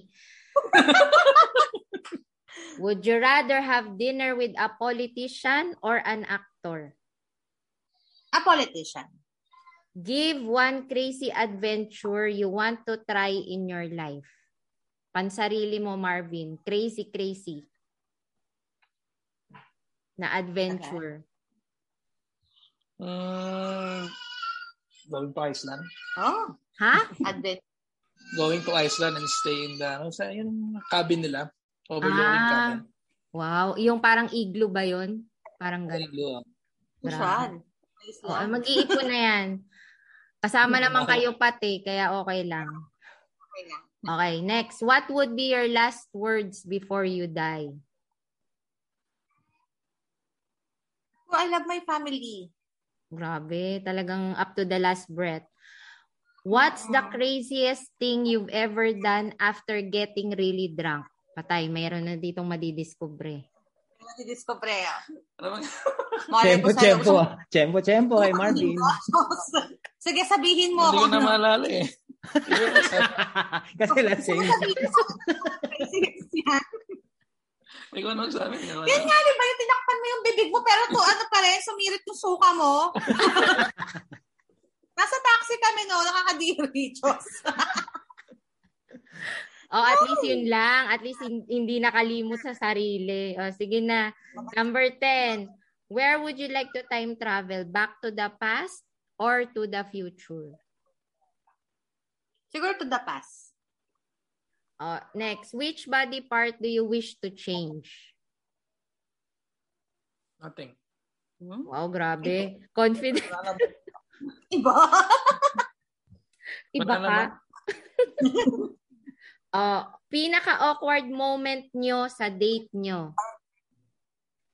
yung kumain ng spaghetti. Ano namang awkward dun? Siyempre, di ba, baka may mga ay, may mga sumasabit sa, sa lips, di ba? Parang, siyempre, mga bandang ganun, mga ganung edad na, medyo shy-shy ka kumain ng spaghetti. Mga So, pag tinga-tinga. kami, Hindi yung tansik in-order ng sauce.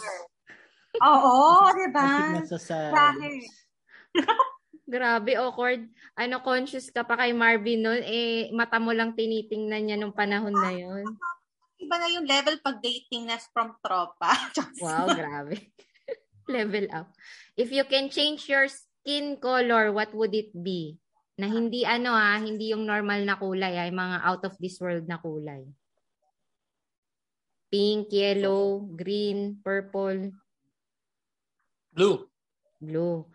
Pat, kung pagchichismisan ka, anong gusto mong chismis tungkol sa'yo? Ganda ko daw. Ha? Ganda ko daw. sanay na sanay ito. sanay na sanay ito sa mga marites. Sa mga marites. Ang ganda pala ni Pat. Ay, oo, ang ganda niyan. Anta, dapat dinagdagan mo. Ang tali-talino pa. ah, Diyos ko po. Magandang chismis, no? O si Marvin, would you rather sleep or eat? Sleep. Pat, Oh. what? Uy, ayan na naman, binubuking mo na naman si Marvin, ha? Next. What weird outfit would you dare to wear at work? Shucks, weird outfit. Wearing ano siguro? Weird outfit at work? Oh, Mag-gown? Pwede. O, next. Long gown? Si Marvin, which sport would you like to be famous of? Wait, wait lang. At kukunin lang namin si Bagets. Sige, sige. Okay na. Pwede mo si Bagets. At nagpapakarga na yan. Oh, yan. Oh. Ayun. O, B, may ano sa'yo. Ano yung question? Which sport would you like to be famous of? Basketball. Wow, grabe pangarap ng bawat ta- ano lalaki yan. Pat, if you are going to replace the trees with something, would, what would it be? Trees, as in puno? O, puno. Kunyari, lahat ng puno, i-convert mo into something. Anong gusto mo maging conversion ng puno na yun? Houses. Ang galing mo talaga. Uh, Marvin, if you can buy a crazy expensive item, what would it be? Crazy expensive item. Ano ang gusto mo? Sorry, car? Luxury car. Oh, luxury car daw. Uh, Pat, mag-ipon ka na. What dangerous weapon would you like to be an expert of? Dangerous weapon. Siguro gun. Siyempre, gun na lang. Sandali eh. Marvin, unforgettable kalokohan mo nung bata ka pa. Madami. Yan na. May masisiwalat na naman to. Bullying, bullying. Nambubuli ako dati. Talaga, hanggang anong edad yun? Ah, siguro mga 6 ako. Basta bata Bigyan ako. ka ng sample. Sige na, isa Ay, lang. sa- sample na lang. Halimbawa, yung Ikalaro ka, may, di ba? may kalaro ko noon, yung kaibigan ko. Eh, since na mga kaibigan ko, yung pinakamalaki. So, uh, umiinom siya nung, ano, nung Sarsi, saka ng chips. Sarsi. Ano, ano, ano, ano ba pagka nung bata ka, nilalagyan mo ba ng, ano, surge ba yun? Surge, yung egg na Egg- chocolate. Egg, chocolate, nilalagyan mo Ah. sa loob. ng- Sarsi. Oo, eh, gustong gusto namin dati yung pag nasa loob ng soft drink. So, ginawa ko noon. Nangingi ako ng soft drinks. Sabi ko, patikim lang. Eh, di inubos ko yung, oh, yung sarsi na yon pati yung laman ng ano. Grabe, akala ko naman seryosong bully. Ang bait mo pa pala. Iyak na iyak yung Hindi, kasi sa amin nun, pagka, ano, pag, ina- pag inagawan mo ng pagkain, Ay, oo, Iiyak. iiyak nga. Oo nga. Shout out po dun sa na, na biktima po ni Marvin. Sana naman Sagot na ni Marvin yung isang case ng SARS at saka isang kahong surge. padadala na lang niya. eh, Ah, ano yun si Pat na? If you can eat one type of food in your lifetime, what would it be? Sinigang. Marvin, if you could ask our president one super silly question, what would you like to ask? Kay Duterte yan ha. Ingat ka. Silly questions. Do you still have the power? Wow, grabe. Power of thought. Power of, um, ano tawag doon? Saan yun? To have girl. Ano? Magkaroon ng babae pa ulit. Ah, another. Another woman. Ah, okay na. Sige na. Baka ako saan pa mapunta. Pat, if you could become a mythical creature in a day, what would it be? What would you be? Sige na, unicorn. Wow, grabe lahat na lang unicorn. Uh, Marvin, what would you choose to fall from the sky instead of raindrops? Stars. Wow, grabe. Parang lahat pwede mag-wish, no? Yeah. Pat, if you could only buy three items uh, in a supermarket, what three items would you buy? Ah, milk ni Aki, diaper ni Aki, at saka food ni Cheska. Ano yung pangatlo? Food ni Cheska. Pagkain ni Cheska. Grabe siya. Oh. Marvin, last question. If you are given a chance to transport right now anywhere in the world and stay there for one hour, where would it be? In Hawaii. Wow, ano naman yung gusto mo sa Hawaii? Yung beach na ro, may mga aloha-aloha na. Yung mga, yung mga naka, ano, grass, ano, skirt? grass skirt. Oo, grabe. Anyway, meron ba kayong mga babatiin? Batiin nyo na. Batiin. Ah, sige. Pinabati ko yung mga kaibigan ko dyan sa Pilipinas. Kung nasan man kayo. Yung naagawan Sige, po ng SARSI. Naway, okay. Inawa ng SARSI si Jaren. Jaren Cesar. Very specific. Alam mo na yun. Huwag na natin itago yung pangalan niya. Uh, ingat lang kayo lagi sa atin. Tsaka basta ah, message message lang pag may ano pag may kailangan or uh, gustong kausap. Ingat lagi sa atin. Tama. Ako naman, ano, wala, ano, binabati ko lang ang Sherman Mudra Bells. Basta pagaling, ka lang dyan. Kami nang bahala. Saka yung kapatid ko, basta ikaw na bahala sa ating mother dear. Alam mo yan. Saka syempre yung mga katrabaho natin dito, Rose, sa, sa QR, sina Daisy, sina, ano, kumanta sina Christine, o yan, yung mga kasabayan ko. Oo. Tapos yung mga kasama dito sa ating sa sa Wakra. kabilang tayo, o sa Wakra, yung mga katim ko, ayan, kay magpaka humayot magpakarami. Alam niyo na yan. Basta tulong-tulong lang. Oo, teamwork lang, no? Teamwork. Ba, ano na, wag na magchismisan. Good chismis na lang, no? Oo, tama. Good vibes na lang lagi. Oo, good vibes tayo, good vibes. As in, grabe, ang dami kong natutunan today. Oo nga. Parang na-amaze ako. Parang, alam mo yun yung, yun yung nakakatuwa kapag yung ino-open mo yung sarili mo sa ibang tao tas without judgment. Kasi Mhm. minsan, di ba, parang karap mo lang siya sa trabaho. Yun lang kasi yung nakikita mo.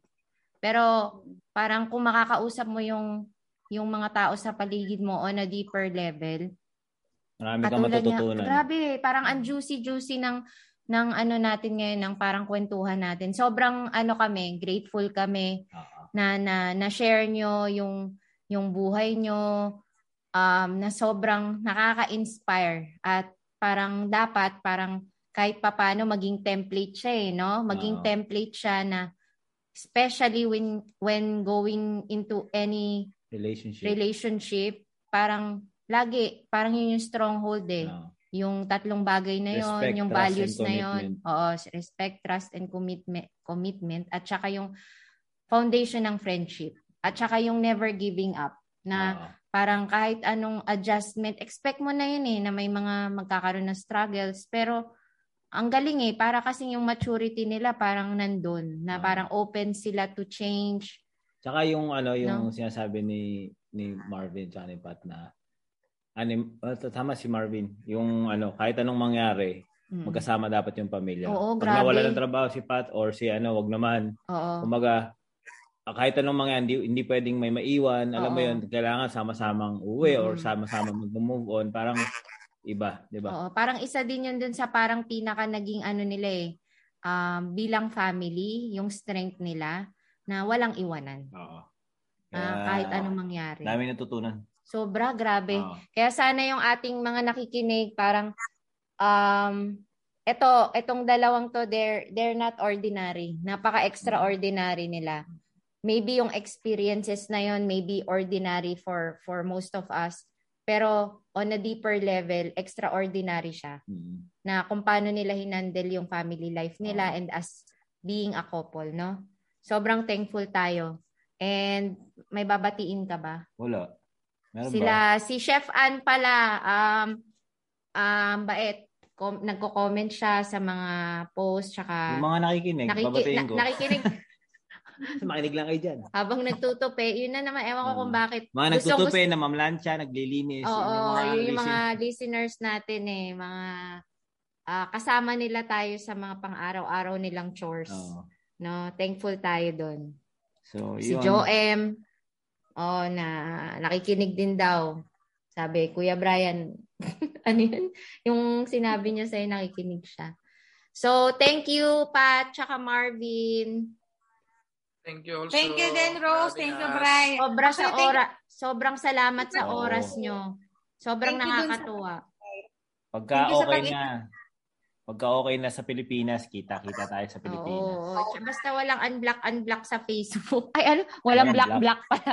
walang block block, walang unfriend unfriend. Basta ang connection Ah, ah panghabang buhay yan, panghabang buhay. kita-kita tayo sa Pilipinas pag nandun na. Tsaka looking forward kami sa wedding nyo in the future. Sobra si Aki na naka nakapustura at saka si Cheska na baka ano na to eh. May, may abay na, tsaka ring bell. Oh, parang kumpleto na, parang unless magdadagdag pa kayo ng isa. So, Flower girl. no? we'll never know. Pero anyway, sobrang you're a blessing to others. Kung ano yung shinare nyo ngayon, blessing sobra and inspiration to others. Yan. Kaya Pero in- Rose, Mm. na, thank you kasi ang tawag dito, yung pag-guest nyo sa amin kasi, kumbaga syempre, di ba parang ah, privilege din ba na mag, makapag-share kami at the same time, ang dami rin naman namin natutunan sa inyo. So talagang, alam mo yung talagang, ano siya, napakaganda. Kaya nga natawa ko nung sabi ko, aba may podcast na sina, ano, sina Rose. Parang, ang saya lang. Kasi, syempre, kumbaga, hindi lang, kumbaga, alam ko naman na parang, halimbawa, na, na baka naisip nyo na, sige, mag-podcast tayo, pero you will never know na baka meron na pala kayong natutulungan at saka, ayun, nababago ba yung perspective in life dahil dun sa mga episodes ninyo. So, yun, thank you din talaga na, yun, at least, na, ma, kahit pa paano, may na-share kami sa mga nanonood at nakikinig sa inyo. So, yun. Sobrang makatuturan kaya yung shinare Oo. nyo. And ang purpose naman din, isa sa mga objective namin, is to lift each other up. So, kung kung kami ang parang personal goal namin to make ourselves better para maging ah, ano tayo valuable sa community, sinishare namin para din yung community mag-improve and maging better. Yung mga nakikinig. Mga nakikinig Kahit na- isang tao lang. Oo, naman. kahit isang tao, kahit nga walang makinig, pero makinig kayo. Kasi marami pa tayong mga Oo. susunod na mga guests Oo. sa future na talagang, Oo. Akala nila, nyo- Pat, nakala mo ordinary lang sa oh, sa mo. opisina pero, lang, oo. makakasalubong mo. Pero hindi mo masasabi na Na- parang tong dalawang to power couple sila. Oo. may Di ba? mga ano may mga guest pa na ano. So Sa abang lang sila, Ah. tsaka sana i-like nyo na rin. At tsaka isub- mag-subscribe na rin kayo para pag merong bagong mga manonotify kayo. manonotify Ah. kayo. At saka hindi kami nakalimit sa podcast lang. Ah, lalo na pag uwi namin ng Pinas, sobrang dami pang May mga exciting. ah, plano kami. Oo, na- yung mga journey namin sa pagta-transition namin from from being an OFW Oo. at saka yung pagstay sa Pilipinas. sa pagiging unemployed. Unemployed. Hindi man lang self-employed. Grabe siya. Anyway, sobrang thank you sa lahat ng mga nakikinig. Oo. Um, ayun. So, uh, ulit-ulit. Next time ulit tayo. Takits ulit. Kwentuhan ulit next Ah. time. Bye-bye. Bye! Ah, sa mga gusto palang mag-message kay Lapat tsaka kay La Marvin, pwede sila mag-comment dito sa episode natin. Kung gaano man sila ka-inspired or may natutunan man sila dito sa sa story ng ating first couple guest, ah wag silang mahiya mag-comment kasi makikita din nila Pat tsaka Marvin and uh, mas ma-appreciate nila kung mabibigyan natin sila ng uh, comment, 'di ba? Uh, kung anong tingin natin dun sa na-share nila at kung may natutunan tayo. Uh, so 'yun lang. Thank you Salamat. everybody. Bye. Thank you.